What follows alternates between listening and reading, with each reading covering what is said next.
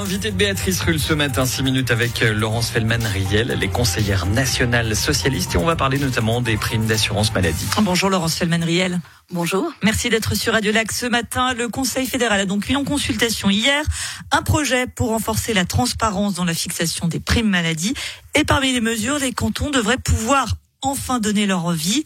Enfin, Laurence Fellman-Riel.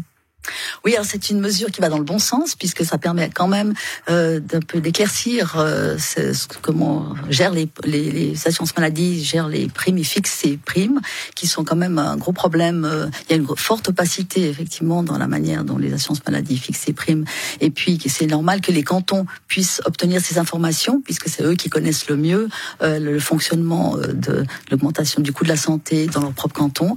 Euh, cela dit, ils auront droit de donner leur avis, mais ça ne sera pas encore décisionnel. Mais c'est un pas dans la bonne direction qui va quand même pas régler toute la question euh, du fait que les primes d'assurance maladie sont beaucoup trop élevées pour la plupart des gens et qu'elles sont toujours euh, fixées de manière injuste, euh, que vous gagnez 500 000 francs ou vous gagnez 3 000, 80 000 francs par année, ben vous pouvez payer la même prime. Donc ça, c'est fondamentalement euh, déviation de ce système. Donc un pas dans la bonne direction, mais qui ne règle pas tous les problèmes, loin de là. C'est ce que j'allais dire, c'est un pas, mais est-ce que c'est vraiment un gage pour limiter euh, nos primes? Parce qu'on nous annonce euh, environ 7,5% pour, pour l'automne prochain. Alors certainement pas. En tout cas, c'est un effet dissuasif en tout cas peut-être pour les, les, pour les oui, pour les gens qui devront effectivement un peu mieux clarifier comment ils gèrent l'assurance, euh, les primes qui sont liées à l'assurance de base, et puis les complémentaires parce qu'on sait aussi qu'il y a des fois des échanges. Comme par hasard, c'est toujours les, les primes qui sont liées à l'assurance euh, obligatoire des soins qui augmentent de manière euh, vertigineuse, et puis les complémentaires sont relativement stables. Donc Comment ça se gère, on ne sait pas. Après, il y a aussi la question, enfin, comment les, les, les assurances maladie euh, utilisent euh, la publicité. Euh, enfin, grâce à nos primes, ils font de la publicité pour alimenter cette pseudo-concurrence entre les différentes assurances.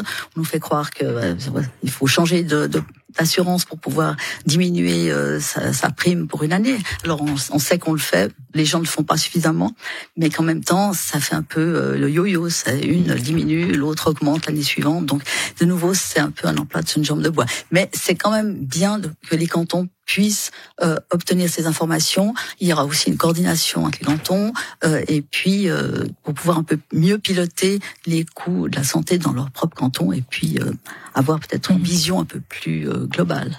Dans le même temps, les HUG, les cinq autres hôpitaux universitaires du pays ont lancé un véritable cri d'alarme. C'était mardi. Ils demandent une augmentation de 10% des tarifs versés par les assurances maladies pour couvrir leurs coûts. On ne va pas se mentir. Euh, on peut entendre que les coûts augmentent et que les hôpitaux aient besoin de davantage d'argent, mais in fine, c'est vers nous que ça va augmenter aussi. Alors c'est vrai qu'on a aussi un système de santé qui est de bonne qualité, hein, il faut reconnaître. On a des hôpitaux universitaires qui, ont, qui sont à la pointe aussi de la recherche, qui nous donnent euh, des, de bons soins, mais qui deviennent effectivement excessifs. Il faut voir aussi que euh, il y a le côté euh, ambulatoire qui est payé par les primes d'assurance maladie, enfin nos primes, et puis que du côté des hôpitaux, ce sont les cantons qui euh, alimente euh, les, euh, le, le, financement des hôpitaux. Donc là, il y a aussi une réflexion pour avoir une certaine uniformité entre les deux systèmes, mais c'est vrai aussi que on devrait favoriser plutôt le système ambulatoire et puis avoir de nouveau plus, enfin, une, une vision plus long terme, et puis éviter cette concurrence entre les hôpitaux. Enfin, on les oblige finalement à devoir devenir de plus en plus performants. Donc en fait, ils, prennent aussi euh, ben, les, les, patients qui leur apportent le plus. Et puis euh, ça ne veut pas dire que les autres sont mal soignés, mais il y a, y a, quand même les opérations qui est effectivement un peu malsaine. Donc euh, c'est normal que on, on exige beaucoup d'eux qui demande aussi, euh, aussi en contrepartie peut-être plus d'efforts de, de, de l'État, de la Confédération. Mhm.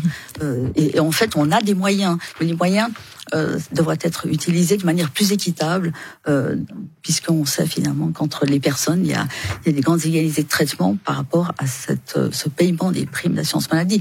Et à cela s'ajoute le fait que les gens, euh, pour payer moins d'assurance maladie, ils prennent des franchises élevées. Et avec ça, euh, ils et on fait un peu un pari sur sa santé. Oui, faut, faut quand même effectivement d'aller chez le médecin ou de se faire soigner. Euh, euh, une chose tout de même, hausse des coûts, des primes.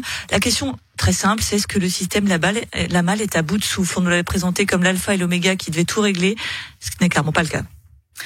Alors c'était un, bon système au départ. Mettez au passé. Bien sûr, parce qu'en fait, euh, on obligeait en fait tout le monde à avoir une assurance de base, ce qui était quand même une bonne chose que tout le monde puisse avoir accès à des soins de qualité et qui soient remboursés.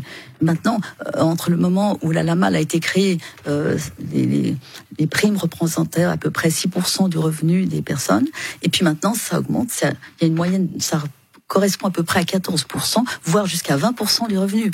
D'où l'initiative des socialistes euh, pour pouvoir euh, plafonner les primes à 10% du revenu, euh, qui maintenant est en cours de traitement. probablement qu'il y aura un contre-projet qui ira pas aussi loin que l'initiative, mais qui sera intéressant donc c'est en cours et ça, ça serait quand même une solution, peut-être pas pour baisser directement les coûts de la santé, mais en tout cas soulager euh, les, personnes, les, les familles qui, qui, doivent payer des primes qui sont excessives par rapport à leurs revenus. On a en tout cas bien compris que le sujet des primes maladie est de loin pas terminé, même si les cantons pourraient avoir à donner davantage leurs mots sur la question. Et puis on peut ne donner qu'un conseil également, c'est peut-être de commencer déjà à économiser, puisque on le sait, l'augmentation pourrait être de 7,5% à voir à Genève de combien le montant sera. Merci beaucoup Laurence Feldman-Riel, conseillère nationale, d'avoir été sur Radio Lac ce matin. Merci à vous pour l'invitation.